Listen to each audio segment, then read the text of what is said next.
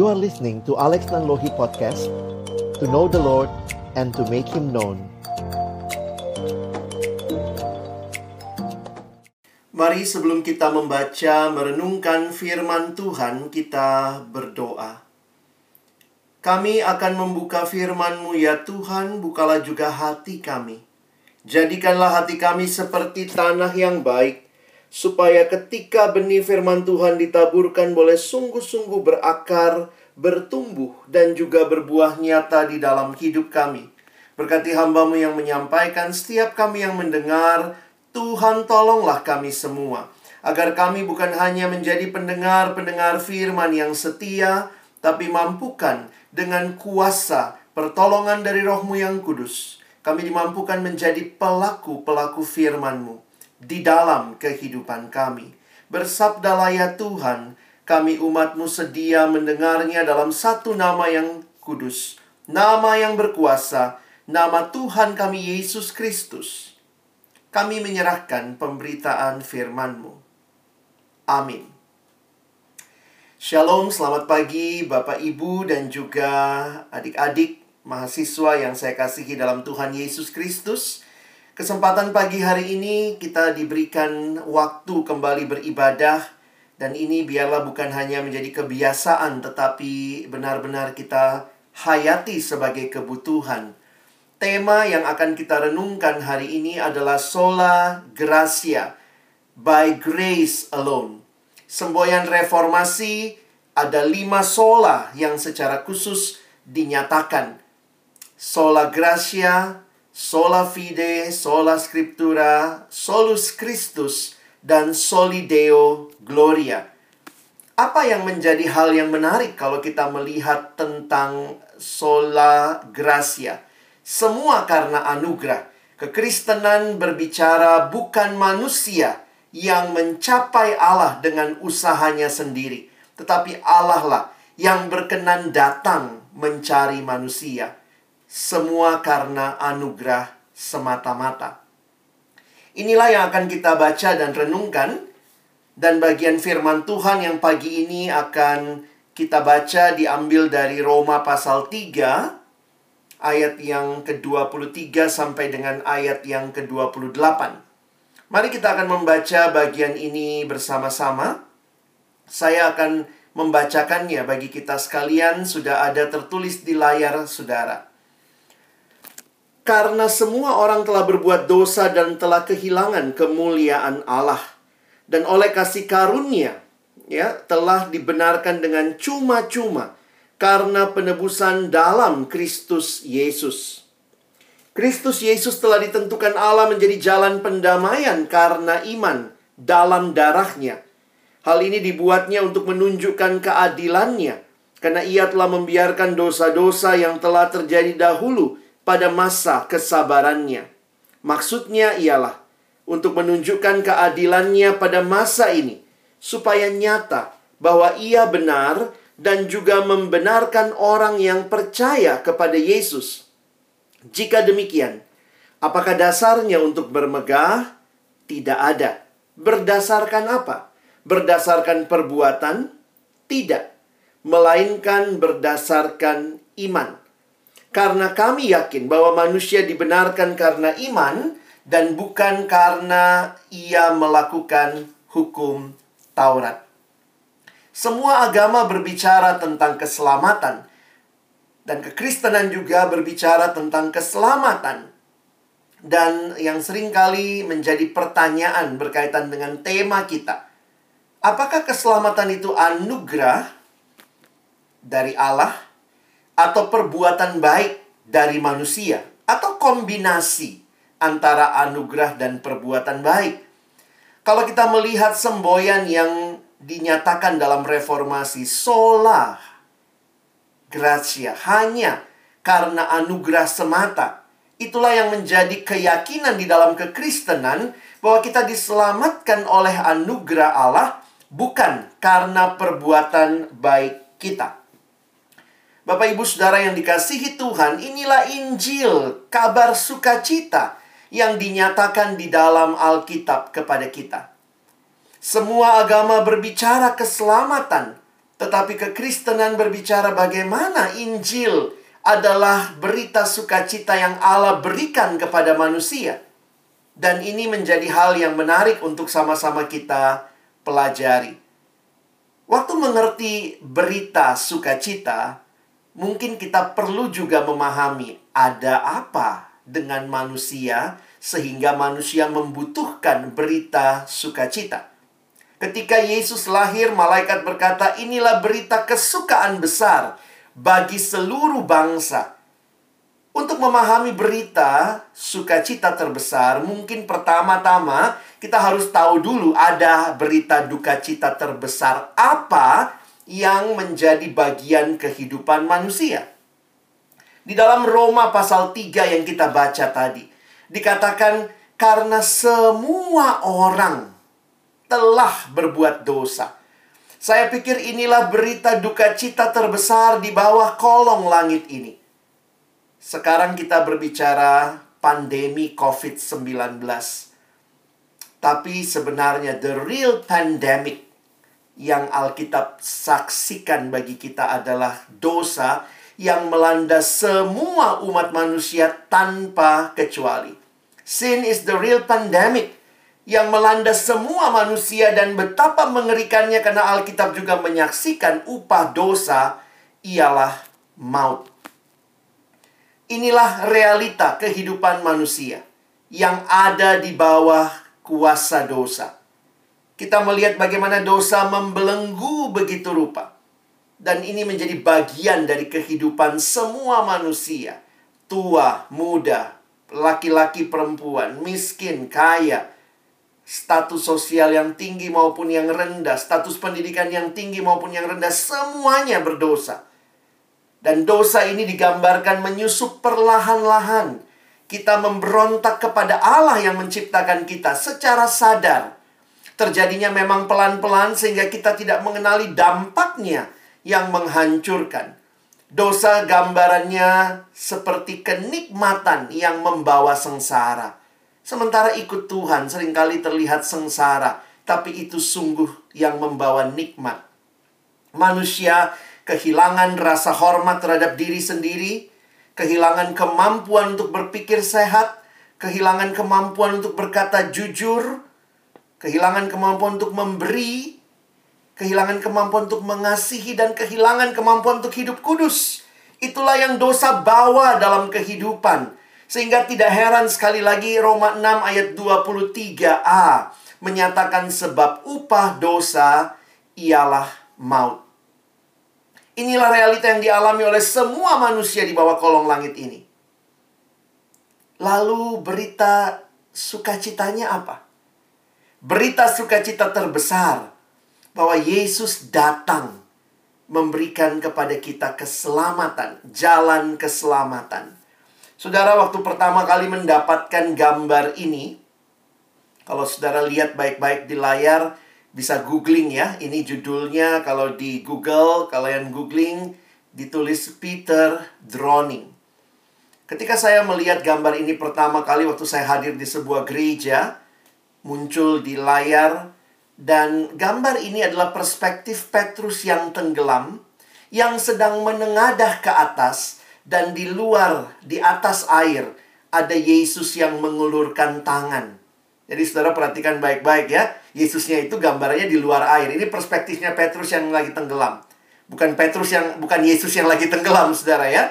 Jadi gambaran ini waktu saya perhatikan akhirnya saya menyadari bahwa betul manusia tidak dapat menyelamatkan dirinya sendiri. Perhatikan kembali apa yang digambarkan di Roma pasal 3 ayat 23 karena semua orang telah berbuat dosa dan telah kehilangan kemuliaan Allah. Seringkali kita lupa bahwa sebenarnya lanjutannya Roma 3 ayat 23 itu berita duka citanya. Tetapi ayat 24 oleh kasih karunia Allah telah dibenarkan dengan cuma-cuma karena penebusan dalam Kristus Yesus. Saudara, ini bagian yang dinyatakan kepada kita juga dalam Roma 6 tadi ya. Roma 6 ayat 23. Sebab upah dosa ialah maut. Saudara jangan cuma hafal Roma 6 ayat 23a. Itu berita duka citanya. Upah dosa adalah maut. Tapi ayat 23b-nya. Tetapi, nah ini berita sukacitanya. Kasih karunia Allah, grace, ialah hidup yang kekal dalam Kristus Yesus Tuhan kita. Dosa adalah realita kita. Sin is our problem, but the solution is not from us. Dosa masalah kita, tapi solusinya bukan dari kita. Solusinya dari Allah di dalam Kristus. Searching for the answer to life? Jesus. You have found him. Saudara cari di mana ini ya keyboard S-nya dua begini ya. Ini untuk kepentingan ilustrasi begitu ya. Waktu saya mendapatkan gambar ini, melihat tulisan ini, akhirnya saya menyadari betul. Manusia di dalam dosa tidak bisa menyelamatkan diri sendiri. Kalau saudara dan saya bisa selamatkan diri, kita nggak butuh juru selamat. Tapi karena kita tidak sanggup menyelamatkan diri, upah dosa adalah maut. Tetapi kasih karunia Allah, anugerah Allah. Dan bagaimana Allah memberikan anugerahnya? Perhatikan ayat yang tadi kita baca. Di dalam Roma 6 ayat 23 dikatakan sebab kematian adalah upah dari dosa, ini menurut bahasa Indonesia masa kini, tetapi hidup sejati dan kekal bersama Kristus Yesus Tuhan kita adalah pemberian yang diberikan oleh Allah dengan cuma-cuma. Inilah Injil itu bahwa keselamatan kita itu diberikan cuma-cuma. Artinya apa cuma-cuma? Gratis. Tapi ingat, keselamatan kita gratis tapi bukan gratisan. Maksudnya apa? Ada Yesus yang membayar upah dosa yaitu maut. Seringkali kita melihat kayaknya Kristen gampang banget bicara keselamatan ya, percaya Yesus selamat. Wow, gratis. Tetapi kita lupa bahwa sebenarnya untuk harga yang dibayar bagi keselamatan kita, memang bukan kita yang membayarnya, tapi Kristus yang menanggungnya bagi kita. Inilah anugerah Allah yang luar biasa. Gambarannya ada seorang anak di ulang tahun 17 dia pingin sekali beli mobil BMW terbaru harganya 2M. Wow, dia tidak sanggup belinya, mau pakai tabungan juga belum punya tabungan segitu. Pas ulang tahun usia 21 tahun papanya berikan dia mobil BMW. Papanya orang kaya belikan anaknya. Lalu waktu dia terima kunci itu dari papanya, dia tanya, Pak, mesti bayar nggak? Saya mesti nyicil nggak nih? Papanya bilang, no, ini papa kasih gratis. Betul, Pak? Betul. Gratis, gratis. Tidak usah bayar, tidak usah bayar. Mobil BMW itu buat anak itu gratis. Tapi siapa yang bayar 2 miliarnya? Papanya. Papanya yang bayar. Jadi kalau kita menghayati bagaimana Rasul Paulus mengingatkan orang percaya bahwa kita diselamatkan oleh karunia Allah, kasih karunia Allah, pengorbanan Kristus di kayu salib itu gratis. Cuma-cuma. Tapi bukan gratisan. Perhatikan apa yang terjadi. Kalau kita melanjutkan ayat Roma pasal 3 ayat 23 sampai 26, Saudara akan menemukan ada tiga istilah yang muncul. Di ayat 24 ada istilah penebusan. Di ayat 25 ada istilah jalan pendamaian. Di ayat 24 dan 26 ada istilah pembenaran. Menarik sekali, Rasul Paulus kaya dengan penggambaran.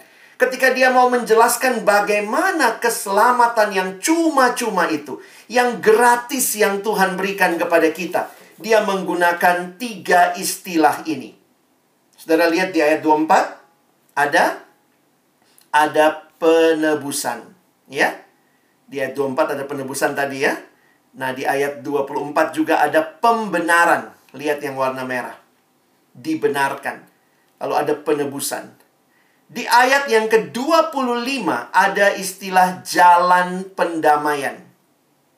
Ya. Itu istilah jalan pendamaian dan di ayat 26 muncul lagi kata pembenaran.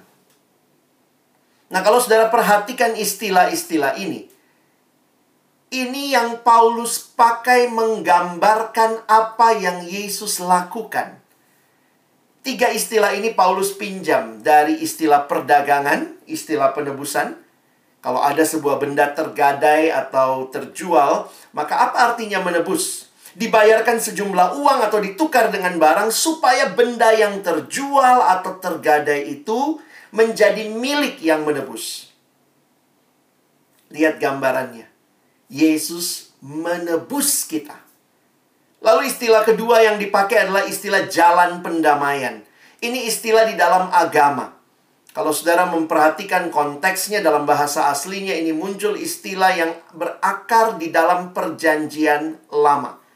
Ada istilah jalan pendamaian atau di dalam bahasa yang lain digunakan istilah tutup pendamaian. Kalau kita ingat gambaran tabut di perjanjian lama, tabut itu tidak boleh langsung dilihat atau disentuh, lalu ada tutupnya. Nah, tutup pendamaian itu yang membuat ketika orang yang mengangkatnya atau melihatnya tidak mati. Jadi tutup itulah yang menjadi uh, yang mendamaikan. Nah, istilah ini yang digunakan istilah hilasterion, jalan pendamaian ini istilah agama. Jadi kalau Tuhan lihat kita langsung, kita manusia berdosa, Dia Allah yang kudus, Allah yang kudus, lihat manusia berdosa, tidak bisa tahan. Manusia harus binasa, tetapi Kristus menjadi jalan pendamaian. Yang ketika Allah melihat kita, Dia melihat Kristus karena kita ada di dalam Kristus. Kita didamaikan dengan Allah. Dan istilah ketiga adalah istilah di dalam pengadilan, di dalam hukum Ketika ada terdakwa yang dinyatakan tidak bersalah, benar, maka status dia benar. Itu menjadi status yang diberikan, yang dia dibenarkan. Nah, saudara perhatikan tiga istilah ini. Inilah yang Tuhan lakukan bagi kita dalam keselamatan kita. Kita ditebus. Kita yang tadinya seteru Allah didamaikan dengan Allah.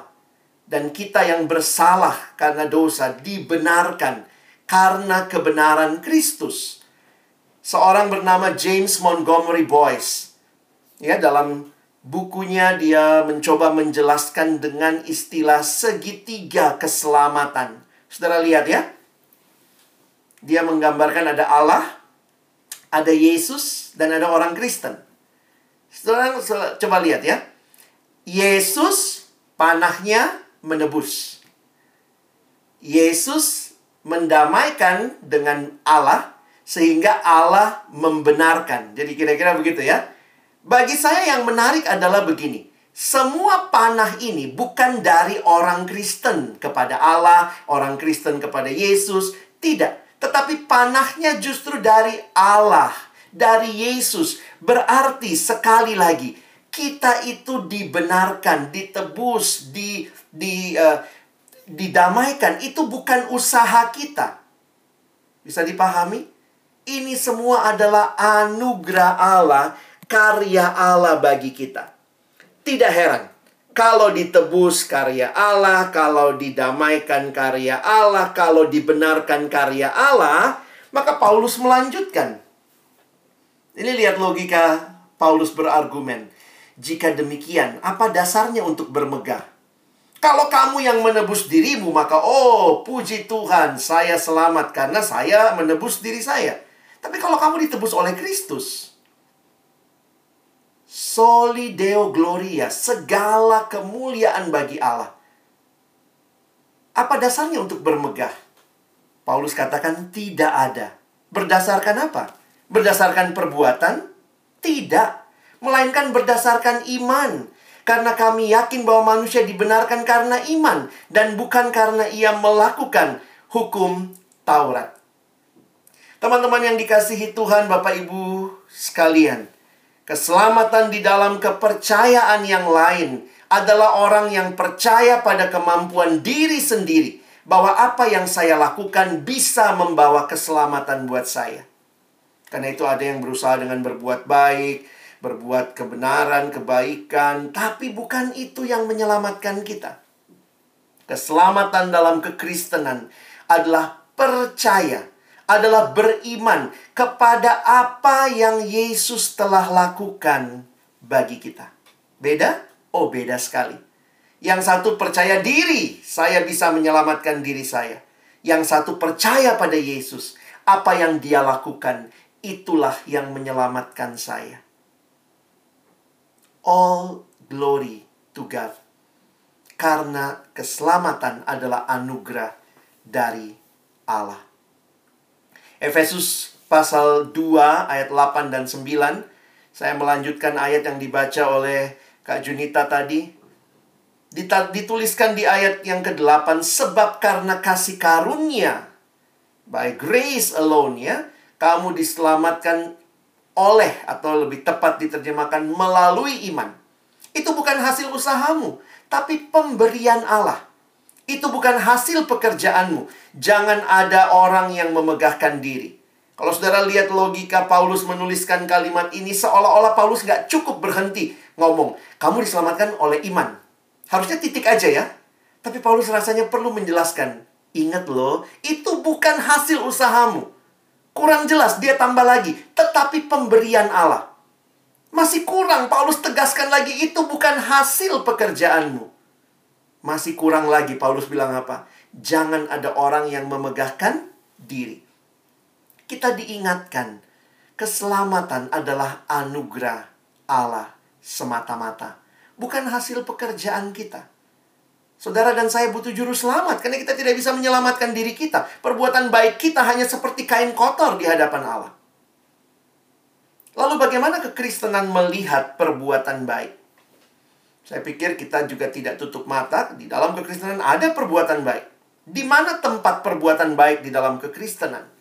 Kekristenan berbicara perbuatan baik. Kita diselamatkan bukan karena melakukan perbuatan baik, tetapi kita diselamatkan untuk berbuat baik. Perbuatan baik bukan syarat keselamatan, tetapi respon orang yang sudah diselamatkan. Salvation always produces works, but works never produce salvation. Start from grace alone. Maka ada good works yang lahir. Makanya teman-teman, saya pikir kekristenan sangat berbeda. Mari hayati, nikmati anugerah Allah yang luar biasa. Kadang saya kasih contoh begini ya. Coba bayangkan saudara tinggal di rumah misalnya sama papa dan mama. Ini khusus buat mahasiswa ya. Kalau kalian tinggal di rumah sama papa dan mama, saya mau tanya. Kalau pagi-pagi kamu bangun, kamu nyapu rumahmu, kamu pel, kamu bersihkan kamar, kamu bantu mungkin papa cuci kendaraan, motor atau mobil, kamu bantu mama masak di dapur. Saya mau tanya, semua perbuatan baikmu itu kau lakukan supaya jadi anak atau karena kamu anak? Tentu Jangan setelah nyuci nyuci piring, beresin rumah, lalu bikin proposal. Papa, mama, terima saya sebagai anak. Saudara dibilang gila pasti. Saudara akan melakukan perbuatan baik itu sebagai respon karena engkau anak. Jadi kita tidak diselamatkan karena melakukan perbuatan baik. Oh, saya rajin ke gereja. Nanti sampai di surga Tuhan tanya, mana absenmu? Datang ke gereja. Kita nggak masuk surga karena absen kita. Penuh ke gerejanya. Bukan. Tetapi karena kita adalah anak Allah yang diselamatkan, maka harusnya respon kita adalah rajin ke gereja. Rajin ke gereja bukan untuk keselamatan, tetapi karena sudah selamat di dalam Kristus. Itu respon kita. Bukan rajin baca Alkitab supaya masuk surga. Tapi karena kita percaya pada Kristus kita masuk surga, maka kita yang meyakini keselamatan dalam Kristus, rajin baca kitab suci. Karena itu adalah respon kita. Perbuatan baik sekali lagi tidak menyelamatkan, tetapi menjadi respon dari orang yang sudah diselamatkan. Karena itu, saudara, saya menutup dengan beberapa aplikasi ini. Ya, salvation is not a reward of the righteous atau a reward for the righteous, but a gift. Ya, hadiah for the guilty. Dan ini Tuhan berikan kematiannya di kayu salib di situlah lunas dibayar harganya. Bagaimana Paulus menghayati hidup yang sudah lunas dibayar? Apa artinya hidup yang mengalami anugerah? Paulus katakan di 1 Korintus 6 ayat 20, sebab kamu telah dibeli, harganya telah lunas dibayar. Karena itu, muliakan Allah dengan tubuhmu. Ini harusnya berdampak buat hidup kita. Cara belajar kita. Cara bergaul kita. Kalau saudara lagi masuk dalam masa-masa pacaran, wah cara berpacaran saudara Bapak Ibu, karyawan, dosen, cara kita bekerja.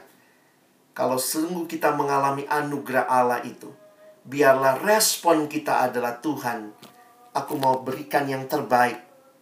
Semuanya bagimu. For God's glory. Ajaran sola gracia tidak membuat kita hidup seenaknya.